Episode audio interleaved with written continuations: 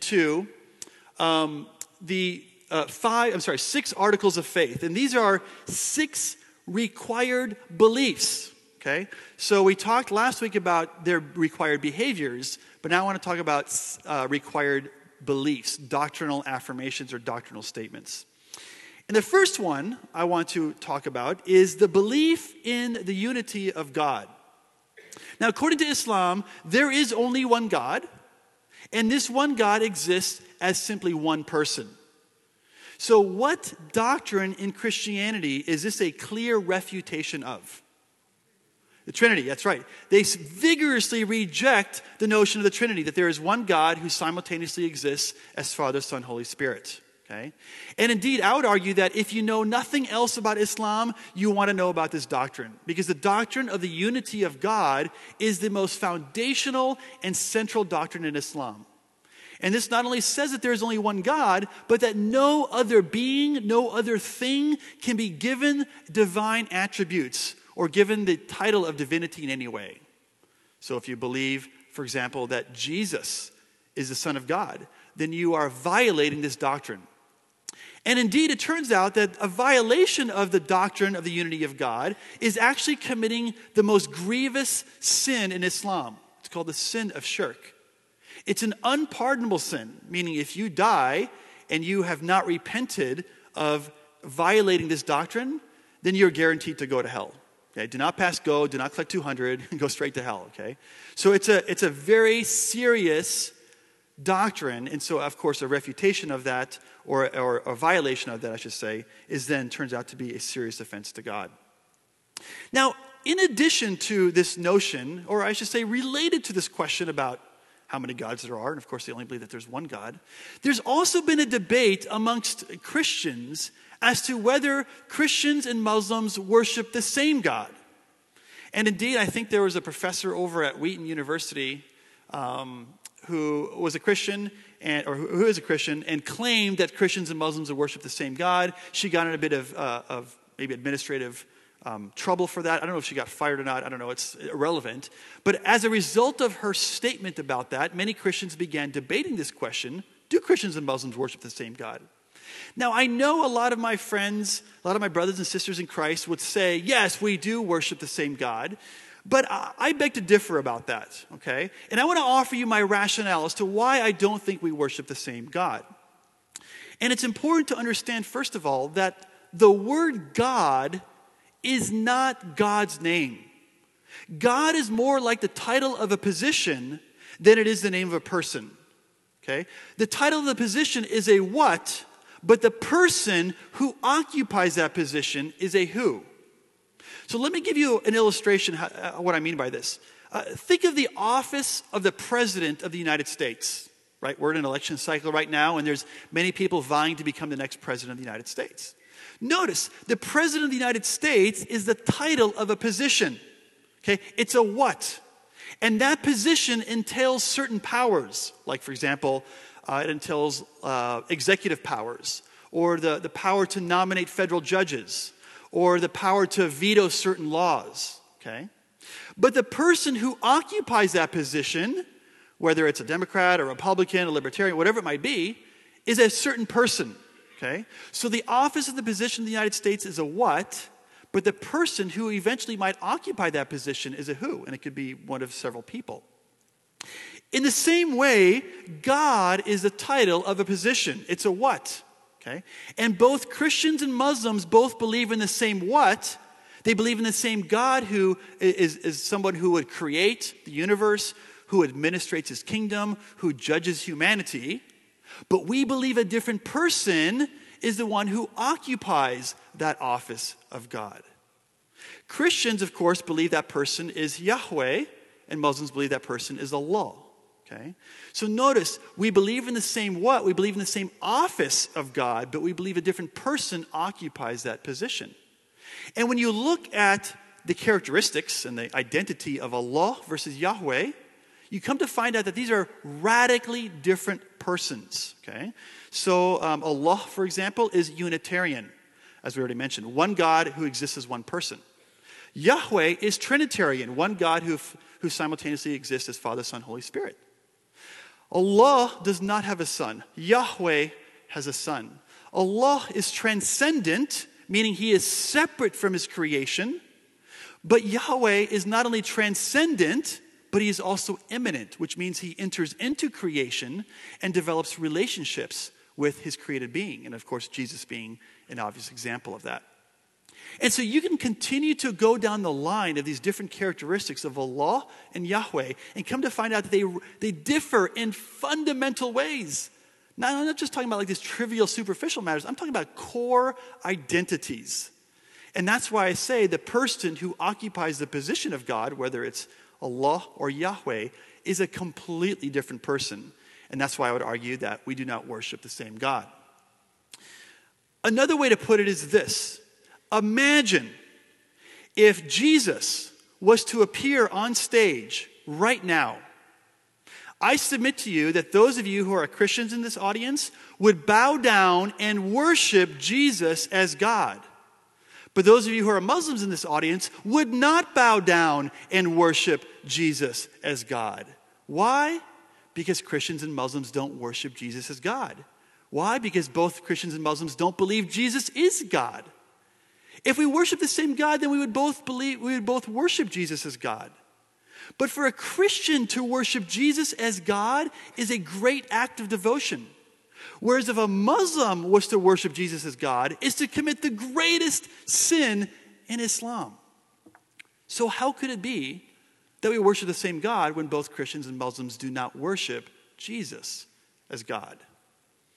And so again, that's just kind of my thinking as to why I don't think we worship the same God, even though, as I said, many Christians, and I know many Muslims also believe that we worship the same God, but I just don't think that logically or theologically that makes sense. So again, that's being the first article of faith, the first doctrinal belief that Muslims are required to believe in, is belief in the unity of God. Muslims are also required to believe in God's angels. And according to the Quran, Allah has created angels, and these angels do not have free will. They simply administrate the kingdom of God. Okay? And these angels also are appointed to humans. And so there are two angels that follow each and every one of you. One angel keeps track of all your good deeds, and one angel keeps track of all your bad deeds. Okay? And so these angels then keep account and a record of all the things that you do so that eventually it could be brought to an account at the end of time when you are resurrected. Now, Islam also teaches that there are these other angelic-like beings called jinn. Okay? And these jinn are sort of equivalent to or parallel to what we would call demons, but the theology is rather different. Jinn in Islam do have free will, and they were created by Allah in the state that they were in. And these jinn are mischievous, sometimes wicked, and they would argue that Iblis, Satan, who they call Iblis, is a jinn. He is one of the created beings that Allah made in that particular state. Okay? So angels do not have free will, but jinn do have free will. Angels simply follow the commands of Allah. Jinn have free will, and they can kind of do whatever they want, and oftentimes they do mischievous or wicked things. Okay?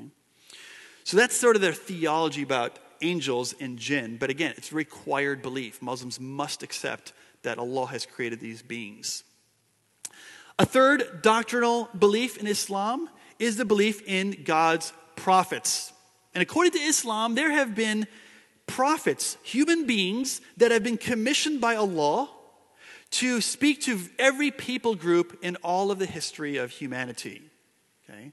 And it turns out that many characters in the Bible turn out to be prophets of Allah. Okay? So for example, Muslims say, well, actually, Adam, for example, was like a prophet of Allah. Islam did not begin with Muhammad. Rather, it began at the beginning of time with Adam and Eve. Okay? Moses, they would say, was a prophet of Allah. David was a prophet of Allah. Jesus was a prophet of Allah. And, of course, they say Muhammad was also a prophet of Allah. Okay? And as you can see, I put photo not available because I know that in Islam, it is offensive to show images of Muhammad. Interestingly, by the way, there are many classic works of painting in famous museums around the world that have depictions of Muhammad that were painted by Muslims for several hundred years. But it's since fallen out of favor, of course, to show these pictures for theological reasons.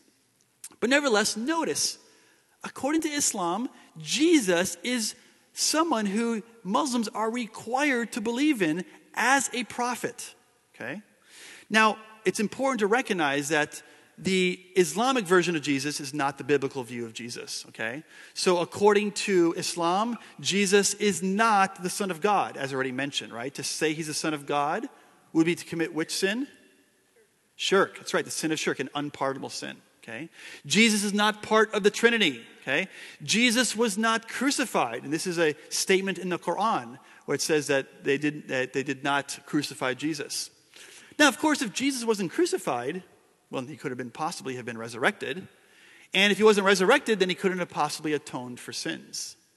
So notice, on the Islamic version of Jesus, Jesus is merely a human being and a prophet, just like we would believe that Moses was a human being and a prophet, or just like Muslims would say that Muhammad was a human being and a prophet, okay? Nothing more, nothing less.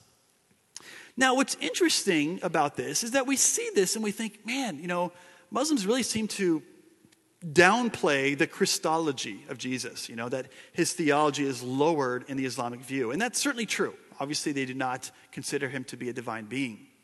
But nevertheless, when I read the Quran, when we were studying Islam in school, I learned a lot of interesting things about what the Quran teaches about Jesus. So, for example, according to the Quran, Jesus' birth was announced by angels. That's pretty significant because chances are none of your births were announced by angels.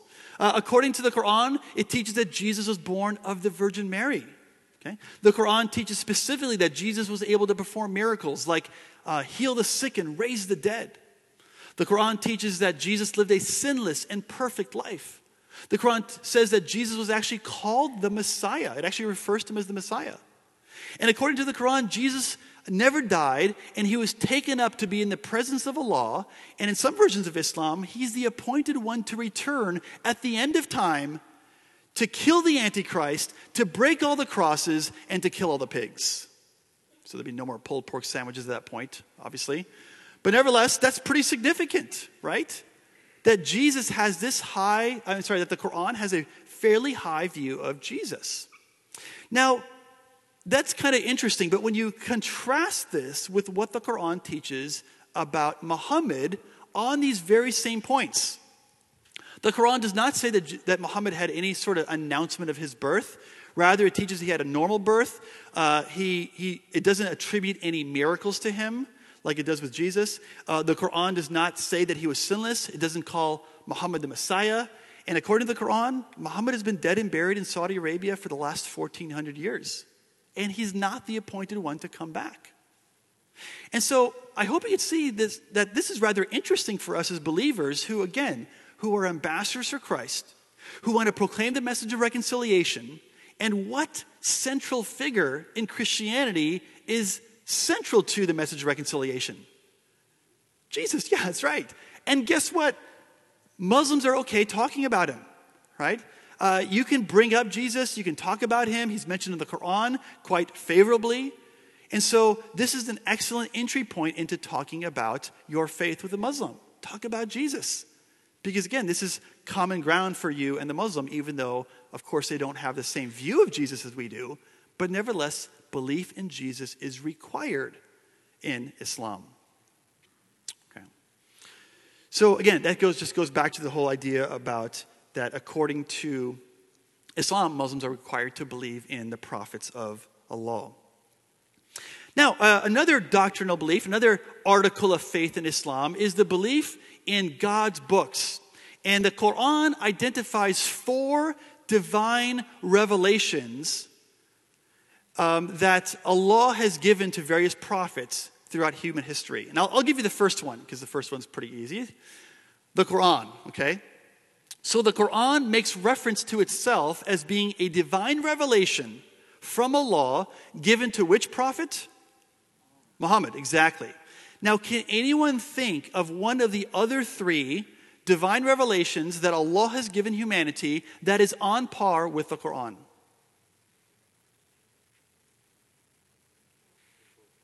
What's that? Torah? Yes, the Torah. So according to the Quran, the Torah is also a divine revelation given to humanity to which prophet? Moses, that's right, okay? Can anyone think of a third divine revelation? Yes, Psalms, okay? So the Psalms are also a divine revelation on par with the Quran given to which prophet? David, that's right. And there's one more divine revelation. Does anyone know what that is? The Gospel, that's right. The Gospel is also identified by the Quran as a true revelation given to humanity to which prophet? Jesus, okay? Now, I know what you might be, and by the way, when I say Gospels, the Gospel, of course, we're thinking like Matthew, Mark, Luke, and John, okay? But I know what you might be thinking. You're thinking, wait a minute. If Muslims are required to believe in the Torah, Psalms, and the Gospel, okay, then why don't Muslims believe what we believe about Jesus when clearly the Gospels teach that Jesus died, rose again, atoned for our sins, claimed to be God, and all that stuff? How do Muslims get around this?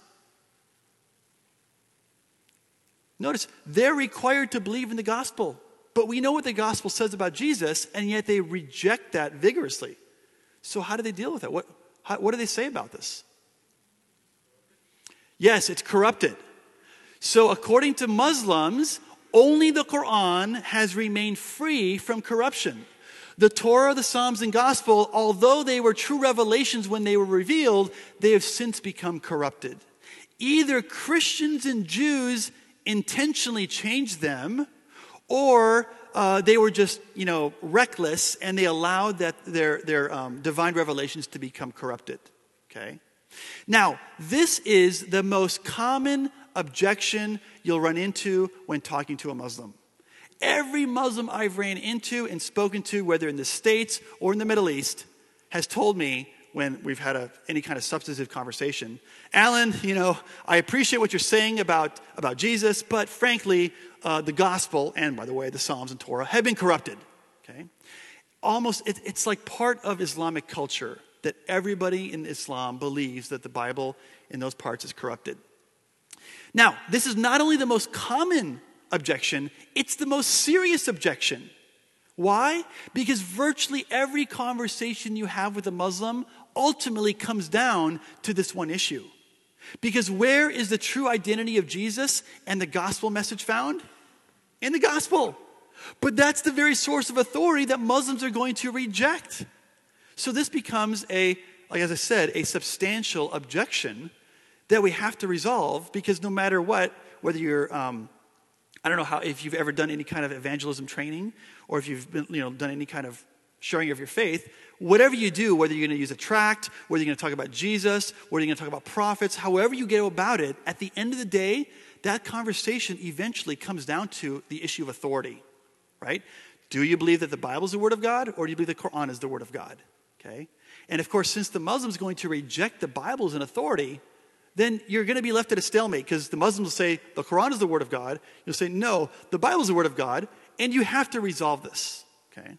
So let me offer you a short tactic that I use when I'm talking to Muslims to help deal with this objection, because as I said, it's perhaps the most significant and, of course, the most common objection that you will run into. So remember, we made an important distinction last week between two things. Does anybody remember what the distinction was? I said there's a distinction we need to make between what Islam teaches and what's the other thing. Does anyone remember? That's right, what Muslims believe, okay? So Islam teaches a whole bunch of things, but many Muslims believe all sorts of things, some things that are just inconsistent with the Quran. By the way, of course, we know that happens with Christianity as well, right? In any religion. You have authoritative teaching, but you have sometimes its adherents believing different things. It is the same case with regards to this particular objection. Although Muslims say the Bible, the Torah, Psalms, and Gospel are corrupted, the Quran, I'm going to argue, teaches the opposite, that it's the uncorrupted Word of God.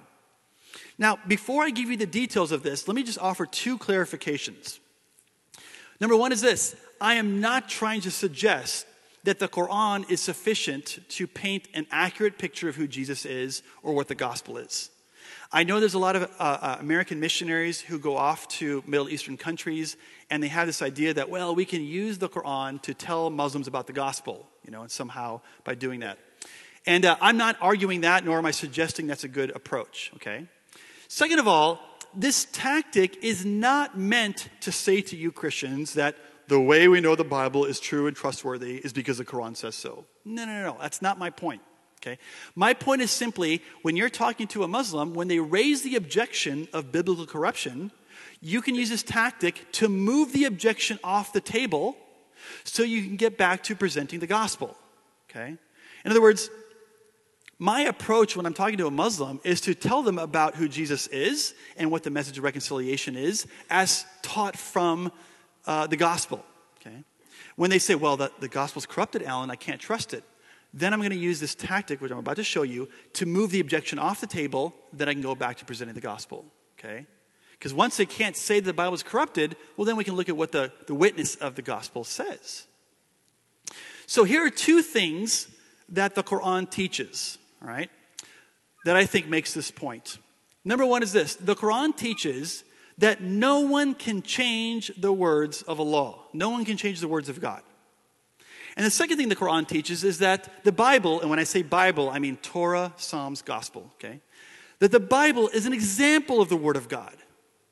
So notice the obvious logic then. If the Quran teaches that no one can change the words of God, and the Quran teaches that the Bible is an example of the Word of God, then according to the Quran, the Bible is the unchanged Word of God. Right? I mean, that's the straightforward teaching that follows from this.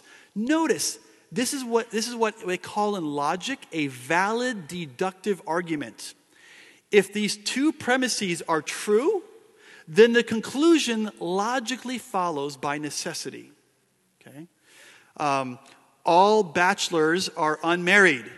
John is a bachelor, therefore John is unmarried. Okay? Notice, if the first two premises are true, all bachelors are unmarried, and John is a bachelor. If those two premises are true, the conclusion that John is unmarried follows by necessity. It's unavoidable. This is the same, The same form of that same logic, okay? The first two premises, if they can be shown to be true, then the conclusion follows, all right? So let's take a look and see. Does the Quran teach that no one can change the words of God, okay? There are several passages that teach this, probably about 12 or 13. I'm just going to mention four of them quickly to you. And by the way, you can read the context. You can read it in Arabic, by the way, as well. And you can cite any major Islamic authority on this question. They'll agree that these passages are not taken out of context. Now, I don't know if I mentioned this last week, but surah just means chapter. Okay, so chapter 6, verse 115. We see here, the word of thy Lord doth find its fulfillment in truth and in justice. None can change his words. Okay, so we see a statement declaring that no one can change the words of God. Surah 634, again, there is none that can alter the words and decrees of Allah. By the way, this is the Abdullah Yusuf Ali translation, which is one that typically Muslims are okay with as an English translation. Surah 1064, no change can there be in the words of Allah.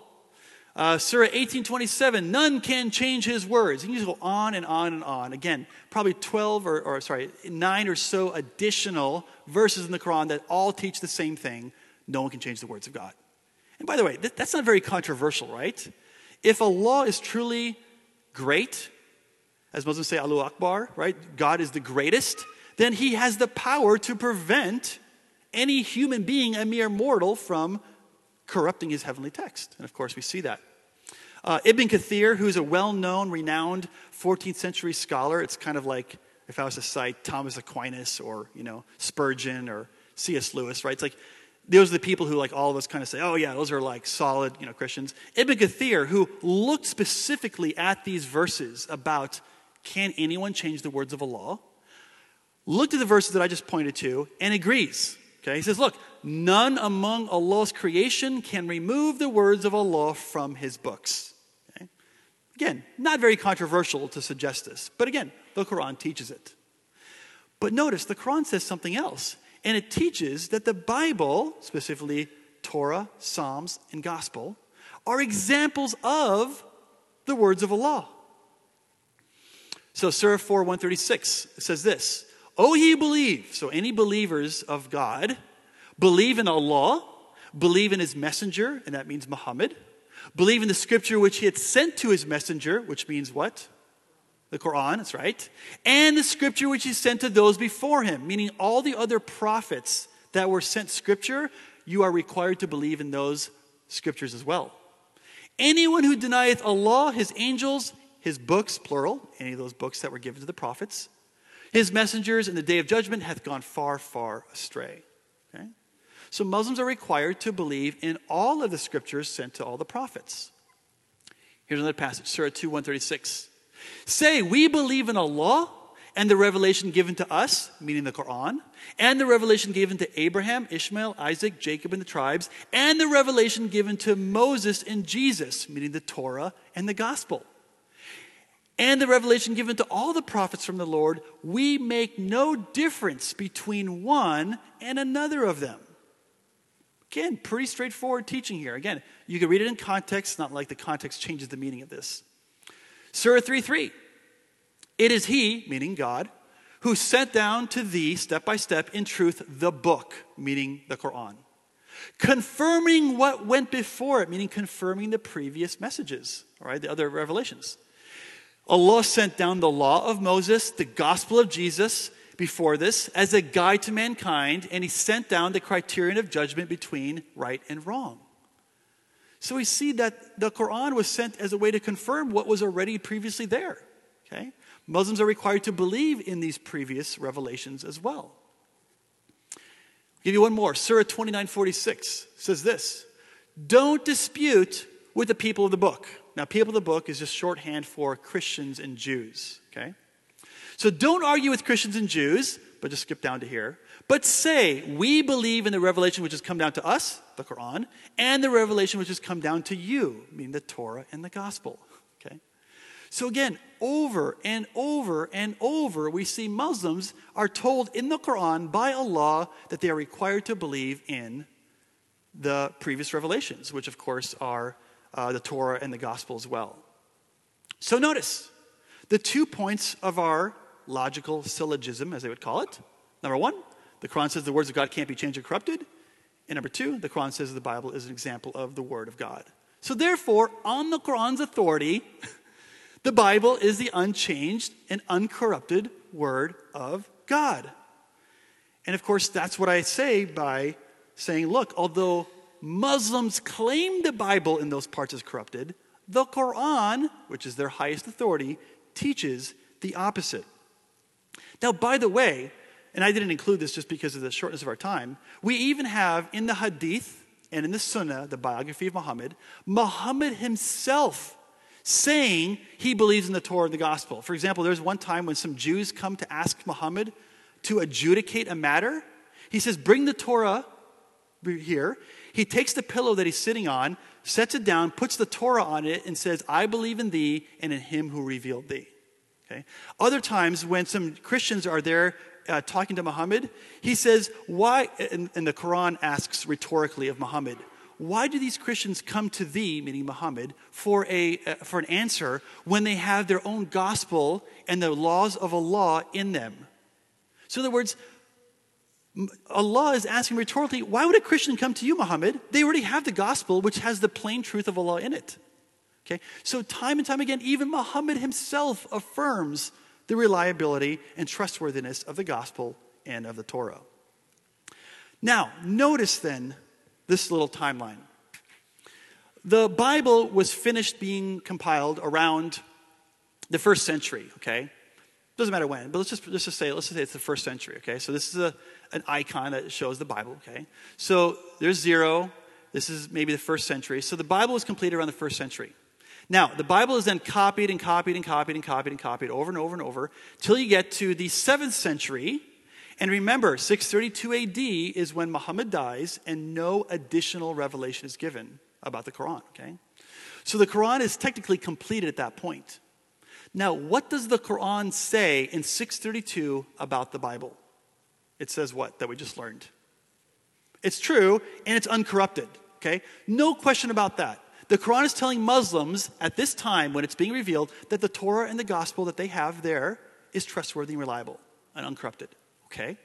If Muslims knew that the Bible, the Torah, Psalms, and Gospel were uncorrupted back then, what can Muslims know about the Bible today?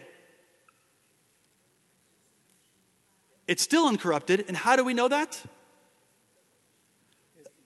That's right. There's nothing that's changed in the Bible between when it was around when Muhammad and the Quran said it was uncorrupted to today. Because we have copies of the entire Bible from the 7th century, and we can compare those copies to the Bibles that we have today, and guess what? They're identical. Right? How do we know this? Because we have entire copies like, for example, this, Codex Sinaiticus.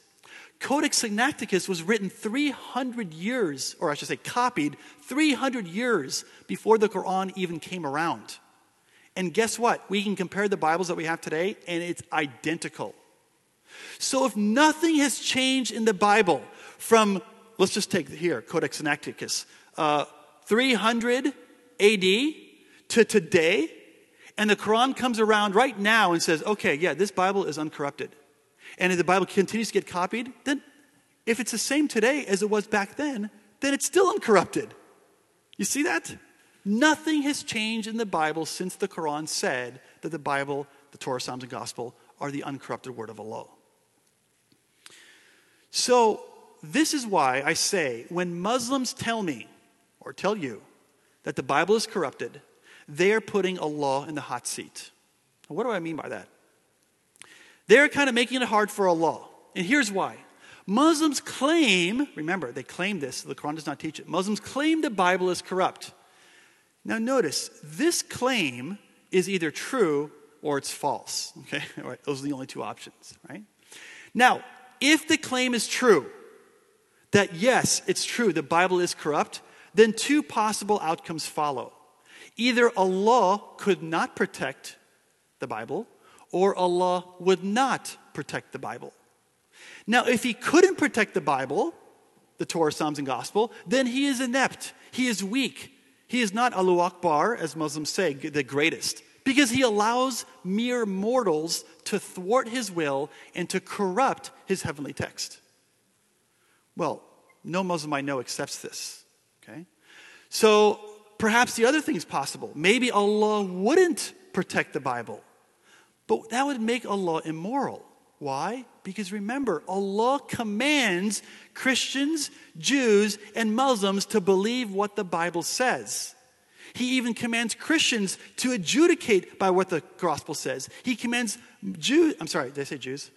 I meant, he commands Christians to adjudicate by what the gospel says. He commands Jews to adjudicate by what the Torah says. And he commands Muslims to believe in all these revelations. Why would he command all these people to believe in those revelations if he knew they were corrupted? That would make Allah immoral. And so that's why neither one of these would be something that most Muslims would agree to. And so the only other option is that the claim that the Bible is corrupt is false, which would mean then the Bible is not corrupt, which is exactly what I've been saying. Okay? So this is what I mean by Muslims claiming the Bible is corrupted. They're putting Allah in the hot seat, which shows that either he's inept or he's immoral. And of course, no Muslim would be willing to accept that. Hold your question. We'll do some Q&A at the end, okay? For sure. Now, interestingly, when I started doing research on this, I did not find a Muslim scholar who believed that the Bible was corrupted for hundreds of years after Muhammad. No Muslim scholar that I know of, and maybe someone could point me to one, ever said the Bible is corrupted for hundreds of years. Not until like the 10th or 11th century do we see some Muslim scholars begin to talk about biblical corruption. Okay? So now why that might be, there's lots of speculation as to why after 400 years did finally somebody say the Bible is corrupted. But notice, none of the early followers did. Muhammad did not. Ibn Abbas, all the major guys who are companions of Muhammad never claimed this. And indeed, what's interesting is this. I am now seeing more and more Islamic scholars who are believing this claim that the Bible is not corrupted. And so I started to do a search for prominent Muslims who believe this. Muhammad Mustafa Ayoub, who's a Lebanese scholar, Islamic scholar, He's now, I think he's teaching at Princeton University. But he says this: contrary to the general Islamic view, the Quran does not accuse Jews and Christians of altering the text of their scriptures, but rather of altering the truth which those scriptures contain. The people, meaning the Christians and Jews, do this by concealing some of the sacred text, misapplying their precepts, or by altering words from their right position. Here he's quoting the Quran. He says, however, this refers more to the interpretation than to the actual addition or deletion of words from the sacred books. Okay? In other words, what Christians and Jews have done is they misinterpret what the Bible says, but the text is pure. Saeed Ahmed Hussain Shalcut Murthy, a Muslim apologist, says this: the ordinary Muslim people acknowledge that the Injil is just the word for gospel, that the Injil is the word of God, yet they also believe through hearsay that the Injil is corrupted, even though they cannot indicate what passage was corrupted, when it was corrupted, and who corrupted it. Is there any religious community in this world whose lot is so miserable that they would shred their heavenly book with their own hands? Okay? So even this Muslim guy is saying, look, it doesn't make any sense. Why would Christians and Jews intentionally change what they believe to be the actual word of God? It makes no sense. Muhammad Abdu, who's an Egyptian jurist, also agrees. The charge of corruption, he says, in the biblical text makes no sense at all. It would not have been possible for Jews and Christians everywhere to agree on changing the text. Even if those in Arabia had done it, the difference between their book and, say, those of their brothers in Syria and Europe would have been obvious. We believe that these gospel accounts are the true gospel. Okay, in other words, they think that, no, these are the true accounts that are not corrupted. By the way, I was just in Egypt a few weeks ago, and there is a scholar there at Al-Azhar University. Al-Azhar University is like the Harvard University in the Middle East. And this Islamic scholar who teaches at Al-Azhar University says, yes, the Bible is not corrupted and the Quran does not teach that. He kind of blasts Muslims. He says, man, how can you say that? How can you say that the words of Allah have been corrupted? Many years ago, I was invited to speak at a maximum security state prison. And it's called Sentinel State Prison. It's in near the border of Mexico and San Diego, on the San Diego side. Or I should say Southern California. It's technically not San Diego County, but nevertheless. I was invited there because the chaplain at that prison had said, you know what, Alan, we'd love for you to come and to teach the Christians at this prison. There's about 150 Christians in this one prison yard, and a lot of them have Muslim friends in prison there, and or just have Muslim inmates, you know, that are prison inmates with them, and they got a lot of time. So, you know, it'd be great if they knew something about Islam and they could talk to their Muslim friends. I said, okay, great. So I get to the prison, and as you can imagine, getting into a maximum security state prison, or getting out, is extremely difficult, okay? And so, you know, there's all the background checks, as you can imagine. But even when you get there, I had two armed security on either side of me, okay, who kind of guided me through all these barriers. So this, like, gate opens up, and all three of us walk through, and the gate closes behind us. Then a huge security fence, which you could see all the way around. It's got incredible amount of voltage. Like, arcs of electricity come out and, like, blow up birds as they fly by. It's crazy. And so that opens up, and so all three of us walk through, and the gate closes behind us. We get into this building also inside there. There's another gate that opens up. All three of us walk through. And finally, we get to the prison yards. I don't know if you can see them, but there's some, like, baseball diamonds there. These are the prison yards where the actual prisoners are. So that final fence opens up where all the prisoners are. I walk in, the fence closes behind me, and I turn around and notice the guards are on the other side. And I'm like, is this a trick? They say, oh, yeah, you didn't know? You're going to be here for the day. We'll come and get you at 4 o'clock. You know, have a nice time. And I'm like, what? You know? So all these prisoners I see over here start looking at me. Who's this guy standing here with, like, this backpack? You know, they start walking towards me, and I think to myself, okay, this is the day I die. Father, into your hands I commit my spirit, you know. Well, anyways, some guy comes up to me, and he says to me, are you Brother Alan? And I'm like, well, yes, I am Brother Alan. I'm definitely your brother, yes. So who are you? He's like, hey, I'm one of the Christians here. We're so glad to have you. I said, oh, fantastic. Oh, great. I'm glad somebody knows me. Right? He goes, do you have any handout notes that we can give some of the other people who are going to attend your lecture later on? I said, sure. So I give him a piece of paper. He hands that paper to some other prisoner who goes off to make photocopies. I didn't know they had photocopy machines in maximum security state prisons, but whatever. Well, that guy who's going off to make photocopies, turns out he was a Muslim. And as he's walking to the place to get photocopies, he's reading my notes and he's thinking to himself, hey, this Christian's going to be talking about Islam later on. So in addition to making photocopies, you know what else he does? He tells all the Muslim prisoners as well.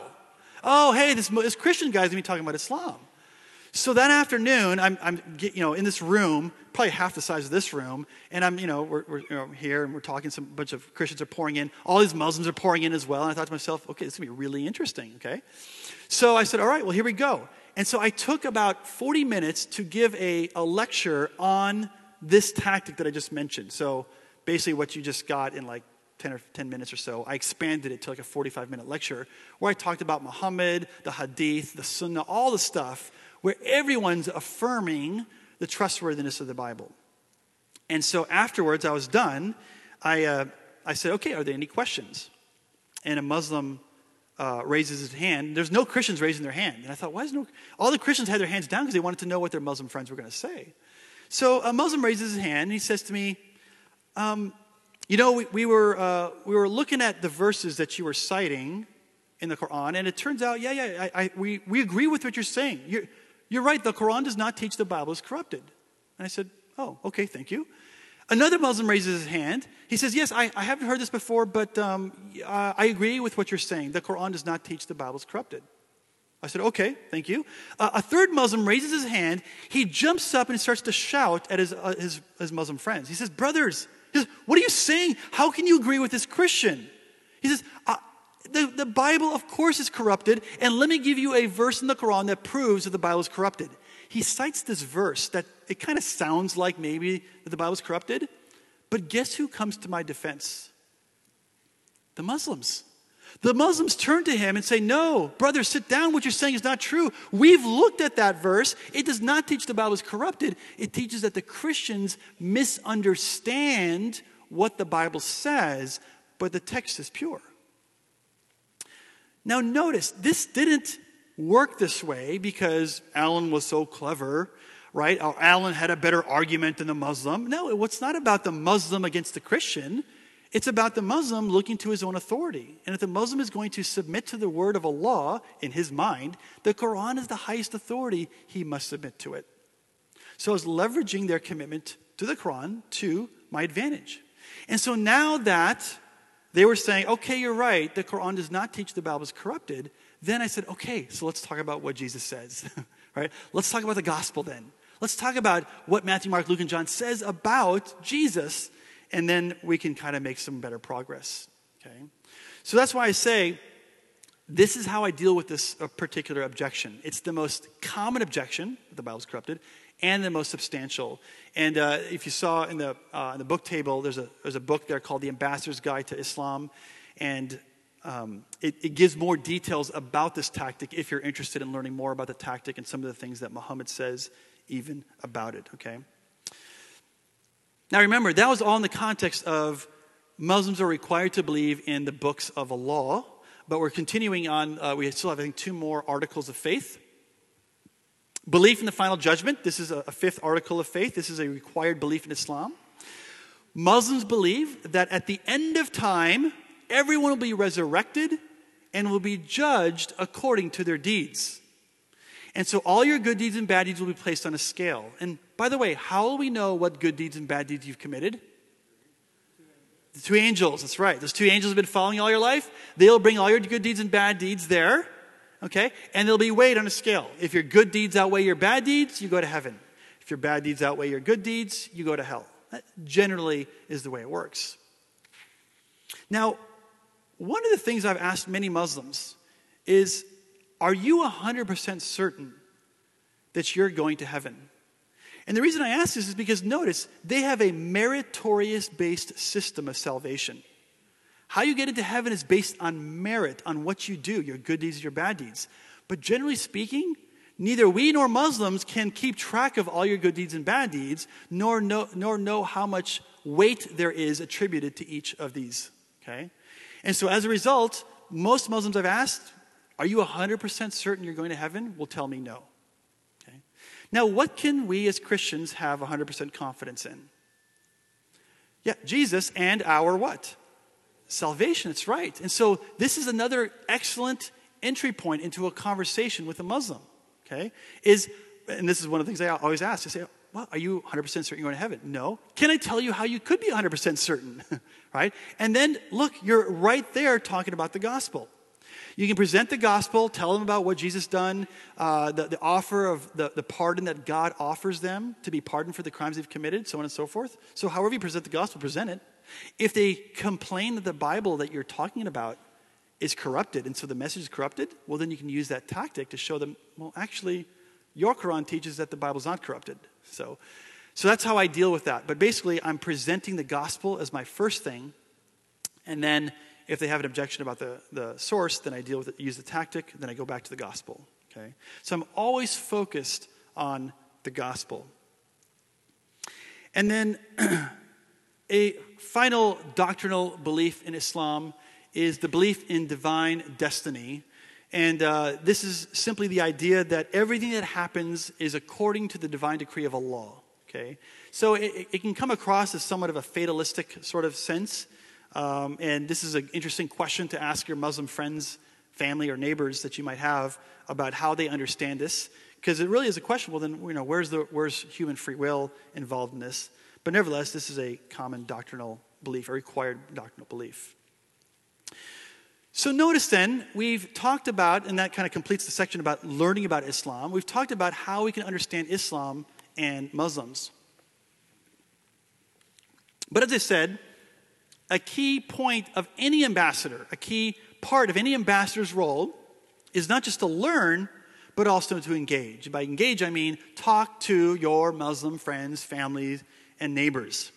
And we cannot stand in the sidelines any longer on this. We need to begin to learn about Islam and Muslims and begin to engage them. And by the way, it's really, really easy to talk to Muslims, okay? I remember, in fact, when I first started witnessing to Muslims, it was years ago. I was living in, where was I living? I think San Diego, yeah, at the time. And I went up to an area in Orange County, which I knew had a large population of Muslims that lived in a particular area. So I'm driving around. I noticed this strip mall, and it has this Arabic script for a lot of the names of the restaurants. So I thought, oh, this must be the right place. So I pull over, I park, and I see these two guys that looked like me who are walking into a restaurant. I thought, they must be Muslims. So I run over to them, and just before they go into the door of the restaurant, I stop them. I said, excuse me. I said, are you guys Muslims? Now, this is like post 9/11, so they're kind of looking around, suspicious, like, who are you asking?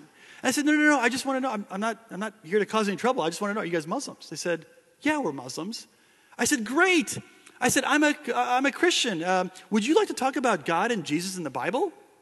Now, what do you think they said? No, they said, sure. Yeah, we'd love to. They said, why don't you come in with us? So we go into this restaurant, we sit down, and for hours, we're talking about God and the Bible and Jesus and all this stuff, having a great time. And so, in fact, it was going so... Now, of course, we didn't agree on everything, but nevertheless, we had a great time. And so, finally, I thought to myself, my wife's probably wondering where I am, because this was going so well. So I stand up to say goodbye. I pull out my wallet to go to pay for my meal, and they said, no. They said, we insist on paying for your part of the meal as well. Now, contrast that experience with what would have happened had I walked up to two average Americans in a mall and said to them, excuse me, I'm a Christian. Would you like to talk about God and Jesus and the Bible? What do you think they'd say? Yeah. Get lost, freak. No, we don't want to talk about Jesus. What's the matter with you? It's like, of course not. But see, this tells us something about Muslims. They love to talk about God and religion and all sorts of matters of faith, okay? And starting a conversation with a Muslim about religion is like starting a conversation about sports with an American. You just start it, and it goes. It's virtually effortless. I mean, literally, when we've done mission trips, we've walked out into the streets and literally talked to Muslims on the street walking, said, hey, we're Christians. We wanted to know if you wanted to talk about God and Jesus. And like, sure, yeah. I mean, it's amazing how easy it is to start a conversation with a Muslim about religious matters. It's not like You know, in America, it's like, you can't talk about politics and religion at work, okay?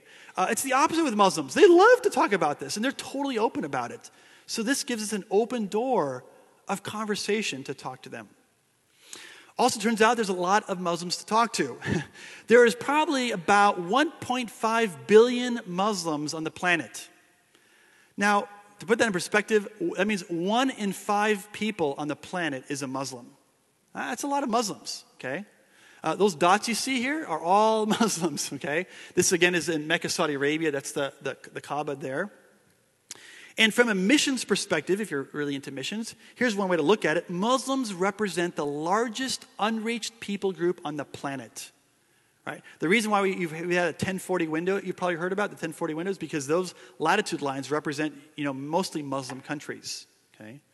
And again, kind of going from a missions perspective, if you think about it, we estimate that probably 38,000 Muslims die every single day somewhere, you know, around the earth on a regular basis and enter eternity without Jesus Christ. 38,000 Muslims die every single day. That's like, you know, I'm a Lakers fan, which is not a good time to be a Lakers fan, but Staples Center, where the Lakers play basketball, holds about 18,000 people. So that arena packed out, double it is 38,000 people around there. That's a lot of people, okay? So 38,000 Muslims die every single day. Now, of these 1.5 billion Muslims, here are our best estimates based on demographic studies done in various Muslim countries, as well as the CIA and its fact books pertaining to the demographics of Muslims, okay? We estimate that about, and again, these numbers aren't like hard and fast, but we estimate about 70% of Muslims are what we would call nominal Muslims, meaning in name only. So these Muslims are born in a Muslim country, or they're born in a Muslim family, and they sort of adopt Islam by default. They don't necessarily read the Quran, the Hadith, the Sunnah. I've been to many mosques around the United States and in the Middle East. And when I've talked to the imams there, they say, yeah, maybe 15, 20% of Muslims come from the community to the mosque, okay? And so, you know, based on that, we think that, you know, the numbers are really, really high of the number of nominal Muslims. And again, we have Christian nominals as well, you know, people who are Christian in name only. We estimate another 15% are Muslims that we would call Reformed. And this is just a term to refer to Muslims who do take their faith seriously. So they're not like the nominal ones. They're not just Muslim in name. They actually read the Quran. They study the Hadith. They know about the Sunnah. And they know what's in it. Okay? But these Muslims typically are Reformed in the sense that they don't take the passages that address violent jihad literally in the way that we typically would see people like ISIS or, you know, Al-Qaeda or other people taking them. So they have a tendency to be more interpretive in the way they understand them, to say, no, that's for a different time. Modern-day Muslims do not do that. And then we got another 15% that the media, you know, CNN, Fox News, likes to call radical or extremist, okay? Now, these Muslims are much like the Reformed Muslims in the sense of they do study the Quran, the Hadith, and the Sunnah, but when it comes to those passages that condone and command violence, they don't try to reinterpret them in any way. They say, no, these are valid, these are for today, and they engage in those acts, okay? They either attitudinally support violent jihad or financially back it or participated in it themselves, okay? So how are we then supposed to, as ambassadors for Jesus, engage each of these three types of Muslims? Well, I submit the answer is the way an ambassador would do it, okay? And ambassadors, as I said, typically have to be ambassadorial-like. And the Bible kind of gives us a guideline for what this might look like. So this is, again, Paul writing his protege, Timothy, and in the epistle, 2 Timothy. He gives Timothy this picture of what it looks like to be a representative of Jesus. He says, the Lord's bondservant must not be quarrelsome, but be kind to all, able to teach, patient when wronged, with gentleness correcting those who are in opposition, if perhaps God may grant them repentance, leading to the knowledge of the truth. In other words, we're commanded as ambassadors for Jesus to not be quarrelsome, but be kind to all, even when people wrong us. By the way, that's not easy. When you're wronged, do you feel like being kind back to the person? Absolutely not, okay? But we don't have the freedom to be quarrelsome and aggressive and mean-spirited, Okay?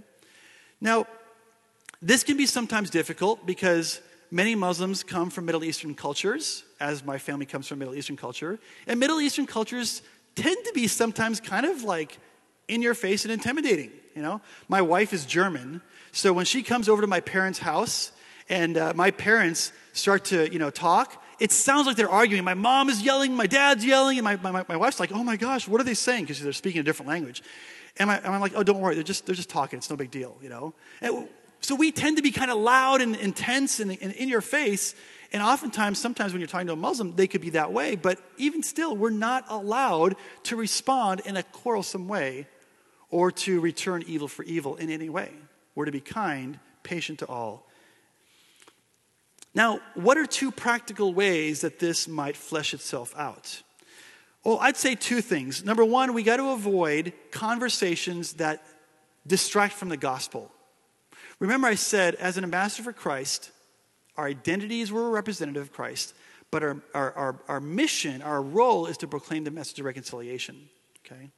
So when we do that, we're proclaiming the gospel. So my suggestion is focus on the gospel and avoid things that distract from the gospel. Like, for example, Christians love to talk about violent jihad. And you might be thinking, well, Alan, didn't you talk about violent jihad last week? You know, and, you know, what about that? Yeah, of course, we talked about it because you want to ask the question, what is jihad? What does it have to do with anything? Is it relevant? Is it relevant for today? But I rarely find that conversations about jihad with a Muslim are ever very, very fruitful at all. Usually if you start talking about jihad, their walls go up, okay? They become defensive about it, right? The other thing is I hear a lot of Christians making denigrating comments about Muhammad, okay? This is not helpful. I know you could read the biography of Muhammad and say, man, Muhammad did this, this, this, and this. And these things are repulsive to us. We feel like he lived in an immoral way, okay? I understand that. But when you start to make comments, denigrating comments about Muhammad, I'm telling you, a Muslim will say to you, okay, you know, at least in their mind, the walls will go up and they don't want to have any more conversation about this. Or they'll just feel like you are, you know, just sort of taking on the usual spin about what you've heard. Now, whether it's true or not is another question. But the point I'm making is this. When you're talking to a Muslim, focus on the gospel. That's all that matters, right? They become a Christian? Well, then, of course, the Holy Spirit will transform them from the inside out. And then, of course, they'll abandon all their beliefs about Muhammad or the Quran or whatever it might be that you might be concerned about. In other words, when it comes to this principle, here's what we say at Stand to Reason. We say this. The gospel is offensive enough. Don't add any more offense to it, okay? Right? It's already hard enough to get people to buy into the gospel. Because what does the gospel say? You're a sinner, you've committed crimes against God, you deserve to be punished, and you're going to hell. Wow, that doesn't give people a warm, fuzzy feeling, does it? Okay? That's offensive, okay? So we don't want to make it even worse by being an obnoxious jerk, by being condescending, by being crass, or by being cruel, okay? So the gospel's offensive enough. Don't add any more offense to it. Think of yourself as Timothy listening to what Paul's saying about being a bondservant, not quarrelsome. Let me close with this final thought, and then we take some questions. You know, after September 11th, a lot of people said, we are now engaged in a war against terror and against Muslim extremists. Okay? They're right about one thing. We are engaged in a war, but they are wrong about two things. When the war began and who we are at war with. You see, the war did not begin when the first plane hit the World Trade Center. It began when Eve took her first bite. And this is not a war against Muslims or even Muslim extremists. They are not the enemy. Okay? If anything, they're hostages of the enemy. The war is against Satan, his army, his lies. Satan is the true terrorist. In fact, 5 chapters after Paul tells us that we are an ambassador for Jesus, he then tells us the precise nature of the war that we're in. Listen to what Paul says in 2 Corinthians 10:3-5. He says, "For though we live in the world, we don't wage war as the world does. The weapons we fight with are not the weapons of the world." In other words, the weapons we fight with are not guns and tanks and planes and bullets and missiles. That's the weapons of the world. The weapons we as Christians fight with He says, on the contrary, the ones we fight with have divine power to demolish strongholds. We demolish arguments and every pretension that sets itself up against the knowledge of God, and we take captive every thought to make it obedient to Jesus Christ. You see, it is the enemy Satan who has erected the stronghold of Islam and has captured 20% of the world's population. And so between now and tomorrow, at this very time, Satan will claim another 38,000 souls. So never forget, we are at war. The enemy is real, but Muslims are not the enemy. And we have been appointed as ambassadors to represent Jesus and to proclaim the message of reconciliation, the gospel message, even to Muslims. Okay? That's our identity and that's our mission.